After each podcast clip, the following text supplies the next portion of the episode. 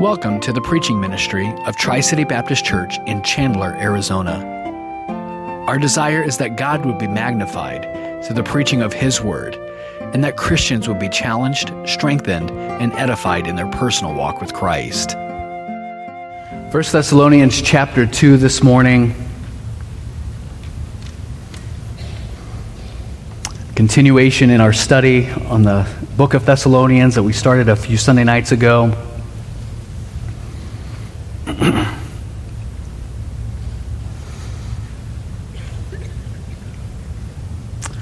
Verse 13. The Word of God says, For this reason, we also thank God without ceasing, because when you received the Word of God, which you heard from us, you welcomed it, not as the Word of men, but as it is in truth, the Word of God, which also works effectively in you who believe. For you, brethren, became imitators of the churches of God, which are in Judea in Christ Jesus. For you also suffer the same things from your, country, your own countrymen, just as they did from the Judeans, who killed both the Lord Jesus and their own prophets, and have persecuted us. And they do not please God, and are contrary to all men, forbidding us to speak to the Gentiles, that they may be saved, so as always to fill up the measure of their sins. But wrath has come upon them to the uttermost. Let's ask God's help as we look at His Word this morning. Jesus, again, we are so thankful for the preparation that has gone into our time of worship this morning, leading us to think scriptural thoughts about what Christ has done for us, about the sacrifice that He made on the cross for our sin. Lord, as it leads into our time in your word, we pray that our hearts are truly open and receptive to the Word of God this morning.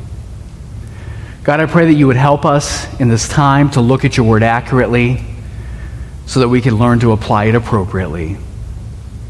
I ask these things in Christ's name. Amen. Following others is not a foreign concept to us today, is it?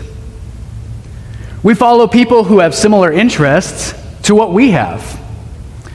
We follow people because we might like to see the things that they've accomplished, or we're, we're impressed by the things that they've accomplished, and we want to see more of it.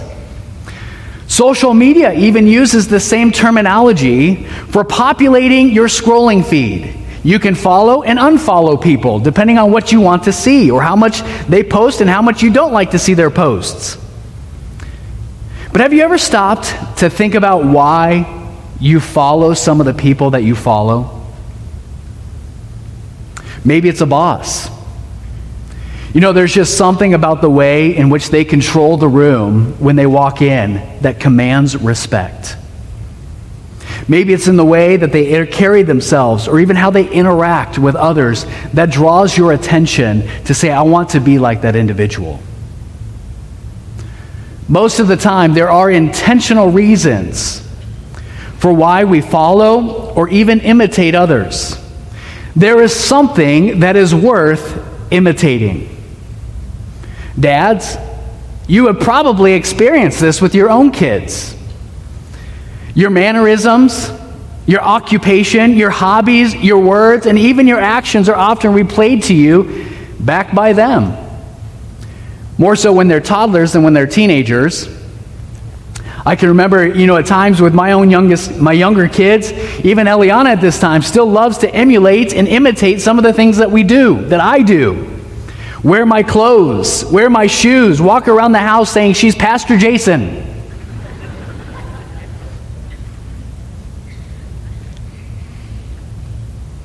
The real question is would we like the picture or do we like the picture they display of us as their real image of us. We kind of think of it as a lighthearted thing. When they do it, it's cute, it's picture worthy, it's memory worthy, but it's oftentimes honest because they're emulating what they have seen from you. And would we want others to see that same image displayed if they were watching that slideshow where that image fold out that we just got to see.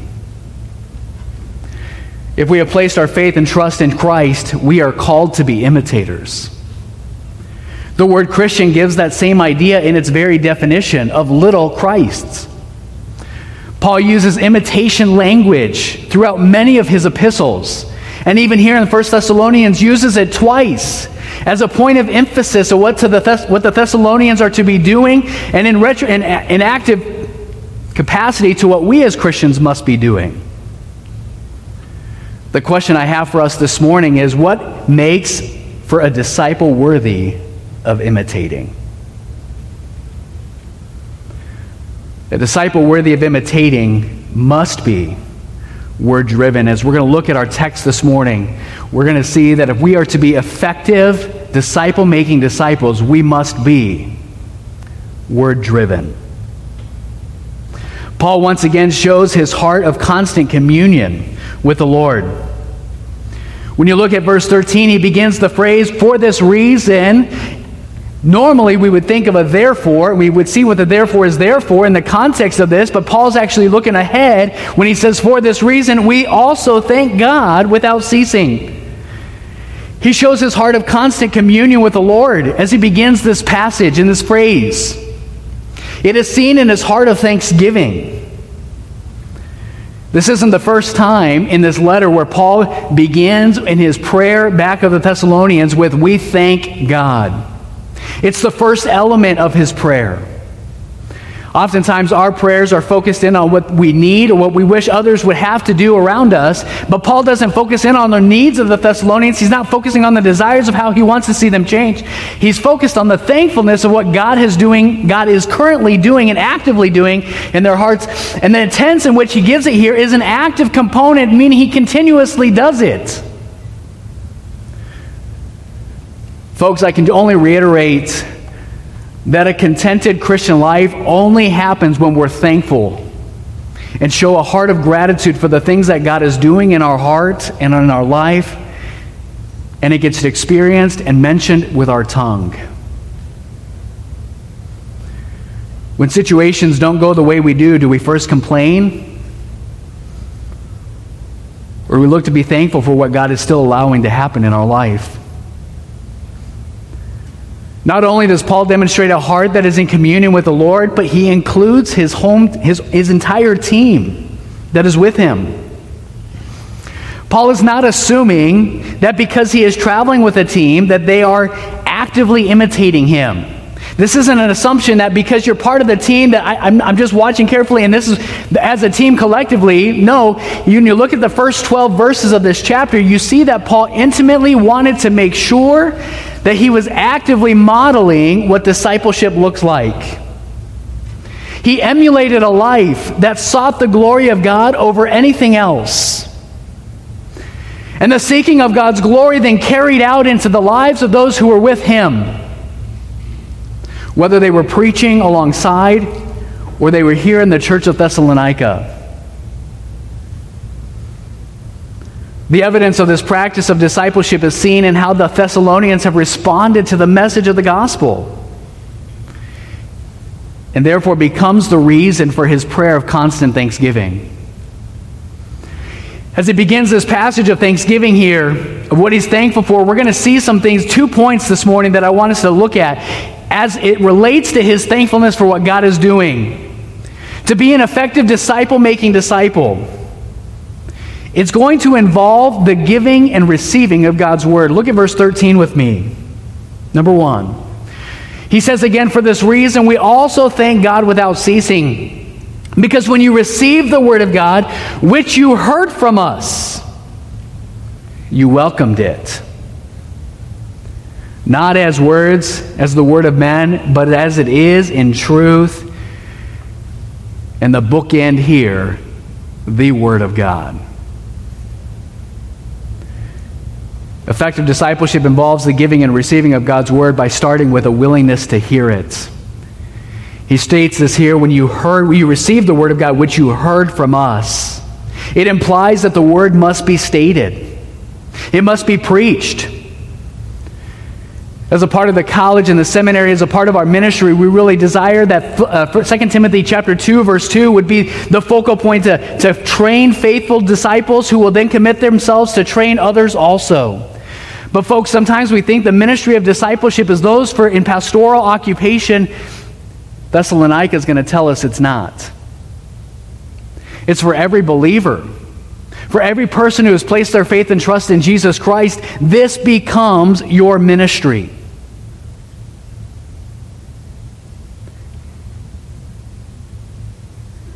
So, this ministry is not just from the pulpit. This preached word is not just from the pulpit, while that is necessary and helpful. It's not just a weekly Bible study or our care group lessons, which are essential for our own personal growth and fellowship with Christ. We need them. Every disciple is called into a ministry of proclamation of the good news of Jesus Christ. Meaning, because what Christ has done in me and the transformation that I've seen in my own heart because of Christ, it motivates me to push or to, to, to proclaim the message of Christ so others can also be changed. We oftentimes use the phrase, well, I'm trying to build relationships with others with the intention of giving the gospel. But if we're honest with each other, that building of the relationship never seems to get to that point of where we actually open our mouth, does it? We're fearful of losing that relationship that we work so hard at building. We're fearful of what they might do or what they might say or that they might actually reject us. And if the rejection comes, well, that's awkward. When Paul states here they received the word which they heard, he's implying it's not my job to make sure that they're willing to receive the word. It's my job to proclaim it faithfully. And as I build those relationships with the intention of giving the gospel, at some point I have to have a conversation. There has to be a vocal aspect to my life and to my words. Not only do they have a willingness to hear it, but the word is preached, the word must be seen. In essence, our word must be backed up by our lifestyle.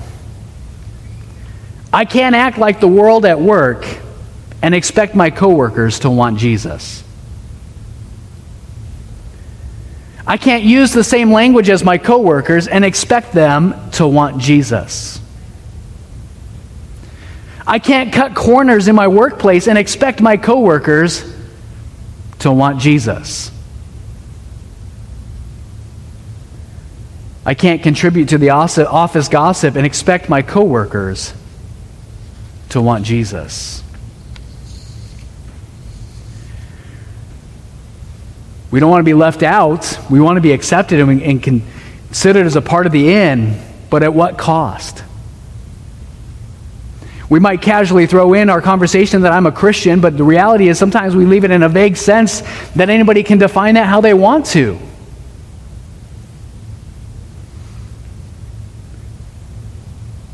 I was just talking with an individual, a friend of mine, who in his workplace was talking about how he and another person in his, his workplace are both Christians and yet they live separate lives and how it's impacting the community in which they have. Folks, the desire to be fitting in comes at a great cost. When it turns people away from the message of the gospel and they look at your life and they think, wow, you're really no different than I am. Why would I want Jesus? That's good for you on Sunday, but come Monday, you're no different than I am.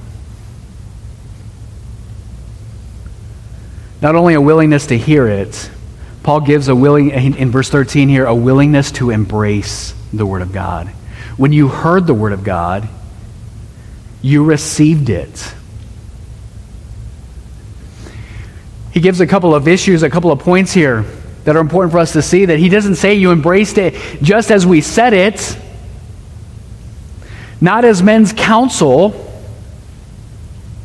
I think it gives an implication of, uh, of a few things here that we're not seeking a message that appeals just to our ears.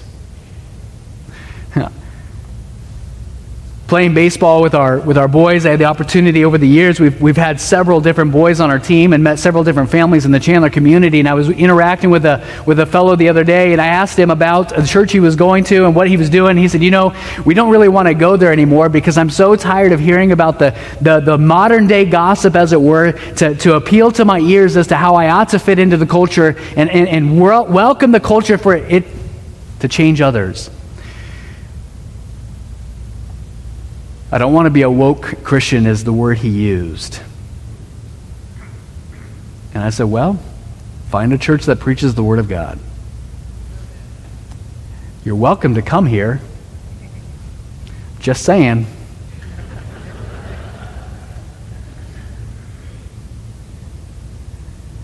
Nor are we looking for a message that comes with great inspiration.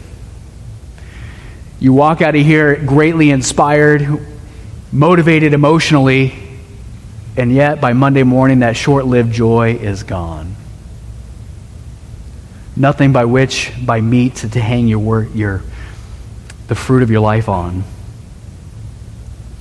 And last but not least, I think sometimes in this aspect of looking at not men's counsel is where most of us would get caught up. We're not looking for a message that will cast the least amount of judgment. We are looking, essentially, for a message that casts the least amount of judgment. I came to church to be encouraged, not to have my toes stepped on. Folks, can I tell you, when you are willing to embrace the whole counsel of the Word of God, you will find at times your toes get stepped on. Can I tell you, though, that this isn't in the preaching of God's word at all, it, it, always. This isn't just done when we're preaching from the pulpit or in your Sunday school lesson or even in your care group lessons or your time together. This is done sometimes even in the quiet time with our, our own devotional life with the Word of God. That when I'm seeking the Word of God to be transformational in my life, sometimes God uses that time and that quiet time to step on my toes. But oftentimes it's in the proclaimed message that we get upset with the preacher. Why would you touch that area? I'm just trying to preach the word. Heed what it says, do what it's saying. But on the other side of that, you know what? Sometimes when you embrace the whole counsel of the Word of God, you will find some sweet, sweet times of fellowship with the Lord. You will walk away from your quiet time with the Lord saying, Wow, I wish I didn't have to go to work today. I wish I didn't have a chore list to do and accomplish. I wish I didn't have and you fill in the blank because I just want that sweet communion with the Lord. It has been so sweet.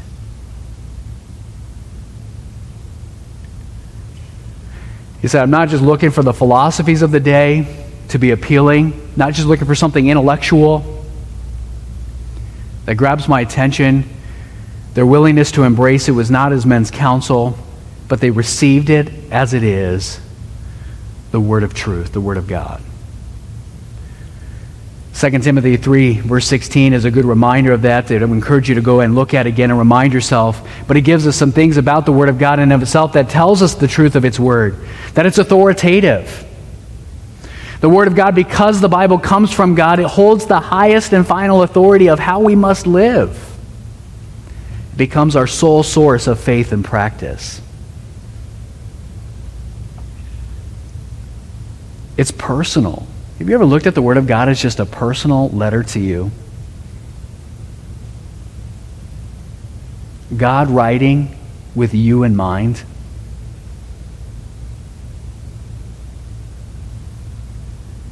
Wanting to unload the deepest secrets of his heart to you,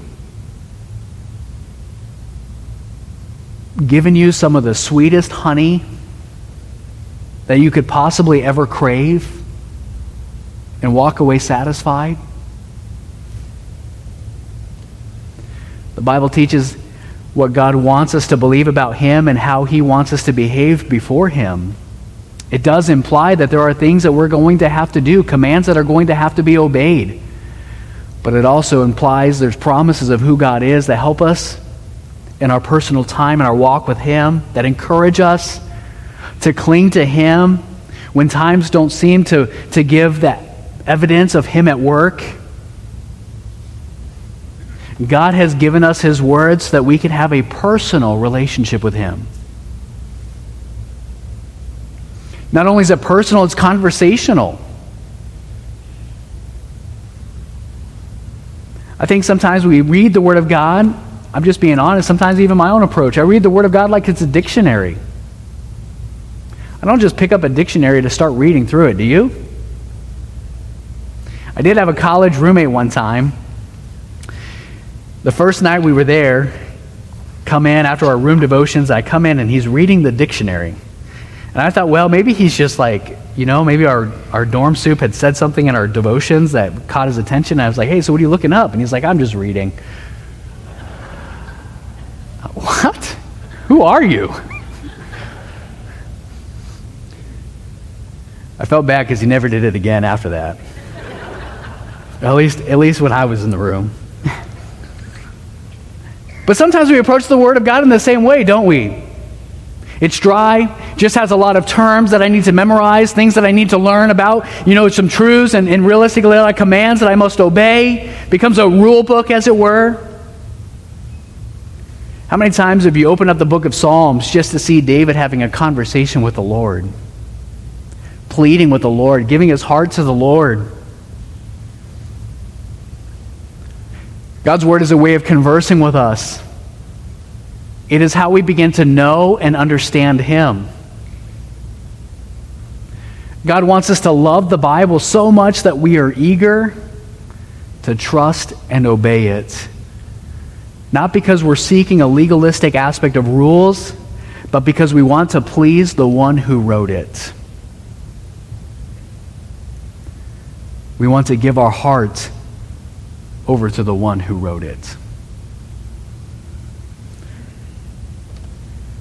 Not only do we find it conversational, personal, and authoritative, we find it sufficient. Approaching the Word of God with the belief that it really does hold the answer to every question in my life. It may not be an explicit answer for the thing that I'm looking for, but the principles found through Scripture give us sufficiency or give us the confidence to know that God is sufficient in the answer that I need. His Word will give me all that I need for life and godliness. So when I lose a loved one unexpectedly, I can find some truths in God's Word that, his, that Scripture is sufficient. When you have made final, financial decisions that would better help the family and then lose your job. When a diagnosis of sickness is given by a doctor and we're fearful of the journey ahead, can I ask a question? Can you find that Scripture is sufficient? Or even when the chaos of our society seems to reveal that God is nowhere to be seen? Is your trust in the Word of God and who God is enough to say that you find Scripture is sufficient? We oftentimes ask, where can I find God's answer for this specific question in my life? And realistically, yeah, we're not going to find some explicit answer to something that's modern in our culture today, but we can find truths about who our God is and, and, practical philosophical things that help us understand the, the character of God and how that transforms our heart and life to then say, here's how I ought to live in light of that. I can cling to the faithful promise of God that He will never leave me nor forsake me when I don't know what the future holds.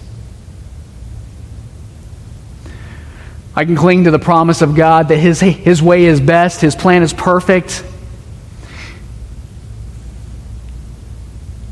His love is all encompassing when that loved one passes away unexpectedly and I don't know what to do. And the pain is deep. And I don't know where to go from here. They had a willingness to embrace the Word of God not as men's counsel. They received it as the truth that it is, it's God's Word. And they received it thirdly here in the verse 13 14. It's transforming power. Look at what he says here at the end of verse 13. You welcomed it not as the word of men, but as it is in truth the word of God, which also effectively works in you who believe. The word of God is not a series of philosophical chats, but a message through which the king himself changes lives. Hebrews 4:12 tells us that it's living, powerful, and able to discern. Romans 10:17 tells us that it produces faith. Romans 1 16 and 17 tells us the Word of God has the power to save. 1 Peter 1 22 and 23 tells us the Word of God has, causes one to be born again. 1 Peter chapter 2 verse 2 is the key to spiritual growth. John 17, 17 gives us the hope and the present, the promise of, to possess power to sanctify or set us apart for the glory of God in our growth with Christ. 1 John chapter 2 verse 14 helps us to overcome Satan. Psalm 119, 9, the Word of God reminds us that it protects us from sin. It's transformational. It is necessary for salvation and it remains necessary through our growth in Christ, in which the way that Paul is writing this also effectively works. Didn't just work one time in your life, it will continually work. What I love about the reality of God's Word is that no matter how many times I've read a story, no matter how many times I've quoted a passage, no matter how many times I'm familiar with a text, the Spirit of God oftentimes gives me something else to learn about God. How great are the riches of His glory that we can learn and grow. Maybe you're asking the question this morning how do I develop a better habit of reading God's Word? We talk about having a devotional life or quiet time with the Lord. And I think if we're honest, that's probably the greatest struggle most of us Christians have is how do I consistently do that? I think that's a great question. And I think sometimes we're afraid to ask the question because we feel that we're the only one with that issue. Have you ever felt that way? I don't want to ask that question because I know, like, I mean, everybody else seems to have it all together around me. What if I'm the only one struggling with this? I can highly doubt it. They must have a good devotional life with the Lord because their life seems together. Oh, folks, don't be afraid to ask. You don't have to just come to a pastor to ask how we could how we do it. Ask a friend. Ask somebody who you look up to and imitate. Say, "Hey, what is it that you do to have a consistent quiet time with the Lord?" And you know what? By asking that question, they might be honest with you in the same way and say, you know what? I really struggle with that. And you know what you could do at that time? Hey, I'm struggling too. Let's do this together.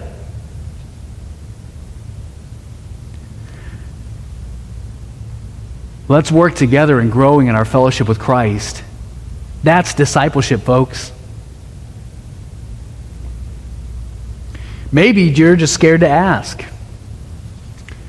I'm going to put a plug in here just for a moment. We have a, a, specific summer growth series class on this topic. It is listed in the, in the bulletin as, as for kids, but I can tell you that if it's for good enough for kids, it's good enough for you. Pastor Brian will be teaching a class on that. How do we make Bible reading fun and enjoyable for kids? To develop a consistent habit of quiet time with the Lord right here in the chapel. Let me encourage you, you could, you could bombard his whole class, and the rest of us would be happy not to teach.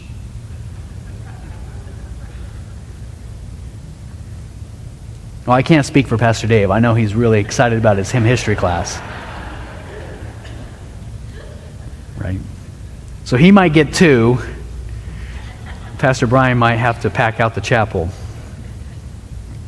No, but let me encourage you if that's what you struggle with, seek help, seek some answers, find somebody to come alongside. Because the reality is this most evangelical Christians do not deny the inerrancy of God's Word, they deny its relevancy into their everyday life.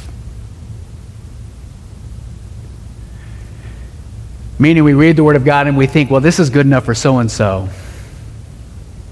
Oh man, I wish so and so was reading this right now because this would hit them right between the eyes. This would step on their toes. No. It's relevant for you today, right now. Where do you turn in extreme circumstances? Do you embrace God's word? Do you find it sufficient? Do you struggle to do what it says? When is the last time the Word of God worked in your heart in the same fashion it did in the Thessalonians? Nehemiah chapter 8 is a good Old Testament illustration here that gives practical application when, peop- when God's people open their hearts to receive the Word of God. The Israelites were able to gather to hear God's word publicly for the first time in 70 years. They heard it read and explained and then applied. They responded in worship, repentance, and joy. Folks, when the Word of God is opened, it demands a response. Similarly, the Thessalonians or the Thessalonians demonstrated evidence of that same God working in them as they continued to gather to hear the word. Their lives would be changed as they embraced it. This leads us now to our second point. We will see in verses 14 to 16 that effective discipleship involves intentionally living the Word of God. We're not preaching anything new today, just a good reminder Paul gives here in a list of things. He said, you be, Brethren, you became imitators. He doesn't even just say of himself, which he does in, first, in chapter 1, you became followers of us. Now he's saying you became imitators of those who have gone before you, knowing that there's going to be a cost of that imitation. If we're going to be effective disciple, in discipleship, it's going to involve intentionally living the Word of God which means we have to become imitators of those who received the word and are outwardly living it. The Thessalonians became imitators by letting the word of God work in their hearts and their lives. There was no question that these believers now belonged to Christ. They were partaking in the same sufferings that Paul, the Judean churches, Jesus, and other prophets had. Yet the suffering was not the focal point of their life. Folks, sometimes that's what we fear the most. If I share Jesus, I'm going to get made fun of. I'm going to be mocked and ridiculed. I'm going to be ostracized or pushed away. We don't have persecution in our, our, our society the way that others around the world might. But yet, it's probably one of the greatest fears that we have when it comes to sharing the gospel with others around us. Their desire was to continuously be transformed through the power of God's Word. They had experienced the evidence of that change. They had experienced the results of joy because of that change, and others were taking notice. Paul wasn't even in town at the time to be able to, to be able to encourage this. As he's writing this letter, he was there for just a short period of time, maybe three to four weeks as he established the church before running, being run out of town. And yet, about 18 months later, when he's writing this letter, the word had come back to him. Here's what the Thessalonians are doing. Here's how they're faithfully living out the word of God. Here's how the proclamation of God's word is going forth. And yet, in the midst of that, they're, they're holding on to the truth of God's word as the word of God, no matter what the circumstances around them are dictating for them to do. Most of them had lost everything in giving their lives to Christ. Being forsaken by family, losing their jobs, their, their, their place in society. Because the message of the cross was foolishness to those who would not receive it. The most loving thing we can do for another person is to hold fast to the Word of God. Hold firm to the truth of God's Word. How do we do that? Hebrews chapter 4, verse 2 tells us that we must receive the Word of God with faith. Let's believe it. God said it, therefore it is. James chapter 1, verse 21 tells us we must believe the Word of God, receive the Word of God in humility. God, I'm coming to you on my knees because I know I need to be transformed into the image of Christ. Would you do that work in my heart? James chapter 1, verses 22 to 25 tells us we must receive the Word of God with an attitude to submit and do what it says. Not to be hearers of the Word only, but doers. Psalm chapter 63, verse 3 tells us we must seek the Word. The Word of God must be sought after passionately, eager. 1 John chapter 2, verse 14 tells us the Word of God must take up residence in our life.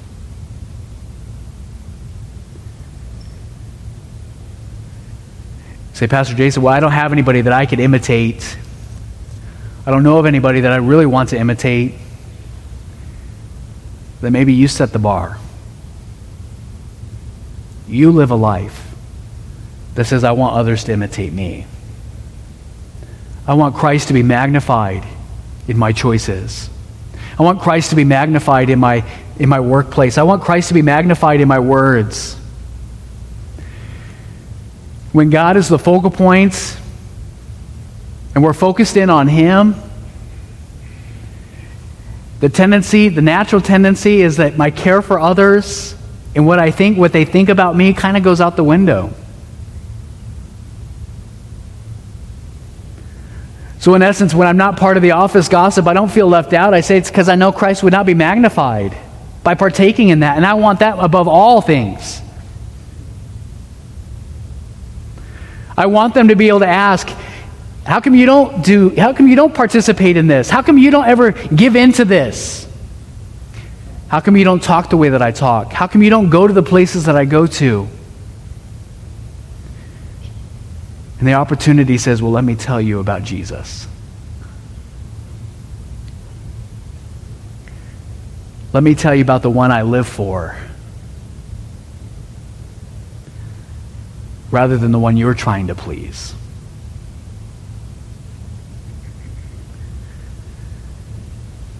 We must become an imitator for others to receive the word that you are outwardly living. Paul lists the history of persecution that has come before them. A reminder as a thankfulness of what God is doing in their hearts that in the midst of that persecution, their eyes aren't focused on the persecution around them. Their eyes are focused on God and let Him work in their hearts. They're not scared of what man's going to do to them. They're more scared, they're more fearful of, am I really living a life that doesn't please the Lord? That's what we want above all.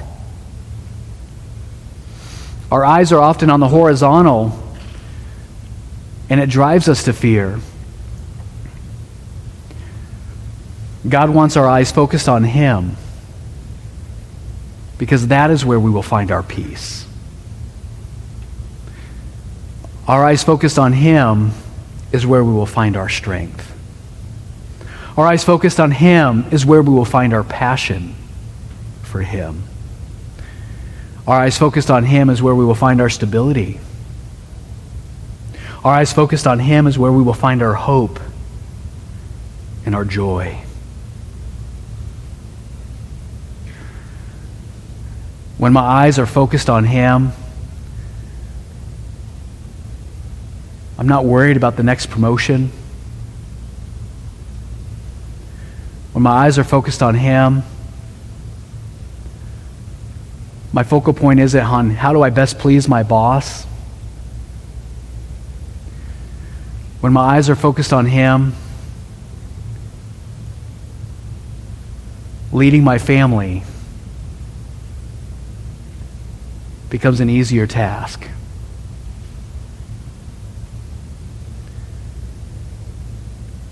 Think of another Old Testament illustration here that ties in, I think, some of the reality of what this looks like. When you read through the story of Joseph, Again, a story in my mind that is all too familiar with us. Many times we see the reality of what Joseph has gone through, and yet you see the faithfulness of God displayed all throughout Joseph's life. If there's ever a story in Scripture other than the book of Job where you can look at an individual and say, man, he just went through some unfair circumstances, Joseph is one we could highlight for sure. A boy that's a favorite to his dad, to no fault of his own, but because of who he was born to. Probably isn't seen in the same way as his brothers are, or by his brothers, for sure is not seen the same way by his brothers. Probably doesn't have to do the same chores, the same hard work that his brothers have to do, or participate in the same way, kind of gets it easy. And I can imagine that dad has to answer the question how come Joseph doesn't have to do all the time? That's not fair. The result of that ends up leading him to be sold into slavery. Taken to a place with new people, a new job, to be treated in a way that none of us would want to be treated. And yet, the first thing we see in Genesis chapter 39 in the display of Joseph's life as he's in Potiphar's house is that God was with Joseph and made all that he did to prosper. And the fascinating piece about that is when Potiphar looks at Joseph's life, he says, it says there of him that Joseph, or Potiphar recognized that God was with Joseph. And as a result of that determination in Joseph's life, it resulted in Potiphar giving over Joseph everything that he had. At that time, Joseph could have said, Well, this is unfair. God must not really be who he says he is could have just poo on you, God. I don't, I don't know why you're allowing this to happen in my life. And Joseph surely doesn't have the end of the story that we have. It's easy for us to read the, the, the t- passages of Scripture from 37 to chapter 50 through the end of Genesis and see how the story unfolds. Joseph didn't get that view. He had the same view that we have today. Trust God today because I don't know what tomorrow is going to bring. Prioritize God today because I don't know what tomorrow is going to bring. The prospering of Joseph in Potiphar's house was short lived. He was accused of rape and thrown into prison. That alone is evidence of the sovereignty of God. The command, the, the, the crime that is accused of Joseph usually isn't thrown into prison in that way, it's usually death. And yet, God had a greater plan for Joseph's life. I imagine, again, in the quietness of the jail, in the prison there that he's at, maybe questioning, having some very honest conversation with the Lord. What in the world are you doing? I mean, you gave me some dreams that I interpreted to my brothers a long time ago. I don't see how those dreams are going to unfold in this situation right here. I mean, you can't get any lower than this.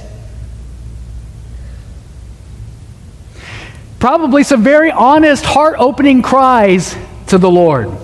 Scripture doesn't tell us that he does that. It does tell us, though, that again, the jail, the, the, the one who ran the prison, the prison guard, recognized something in Joseph's life that said he was determined to follow after God, to give his life to God, to continually serving God no matter what his circumstances dictated. That even in the midst of prison, he became a prominent leader.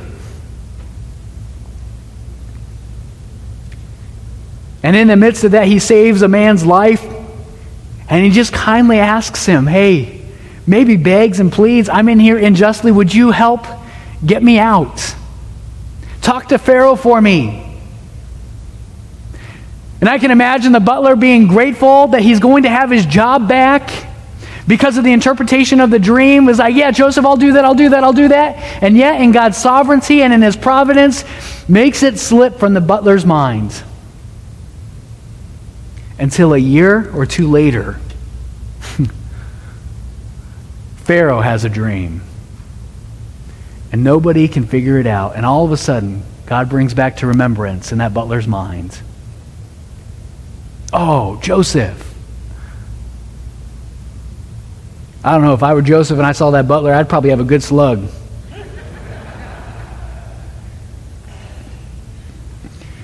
If this is your idea of remembering me two years later, man, we got some, we got some time issues here.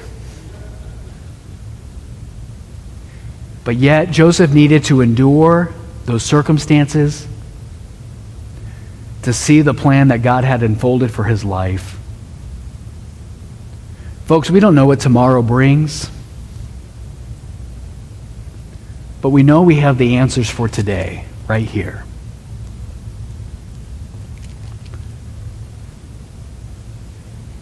So let me ask you, Tri City Baptist Church. Does your life demonstrate a passion to imitate Christ? Is the glory of God the priority in your workplace?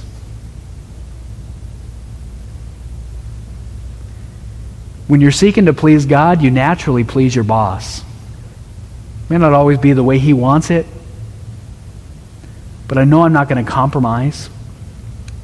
Is the glory of God the priority in your home? To where your children would want to imitate that? Is the glory of God the priority in your hobbies? Am I willing, if God took that away from me, to say, It's okay, God, I still have you? Have you been personally transformed by its message? Meaning, have you received Christ? You cannot embrace the Word of God if you have not first embraced Christ. People who are born again and discipled and are actively being discipled not only hear the Word of God, but embrace it. And this is seen in their lives on a daily basis. Who are you imitating? Do you have somebody in your life who you think that sets a testimony that says, you know, I really would like to be like him? Her testimony man, reveals such a, a passion for the Lord. I just want that same passion. What kind of life are you living that would be worthy of imitation? May God and His Word be at the center of all that we do, all that we say, and all that we think, so that God is magnified. And His Word can go forth with great power as it has in Thessalonica, into our homes, our workplace, our neighborhoods, and our community. Let's be word driven, disciple making disciples.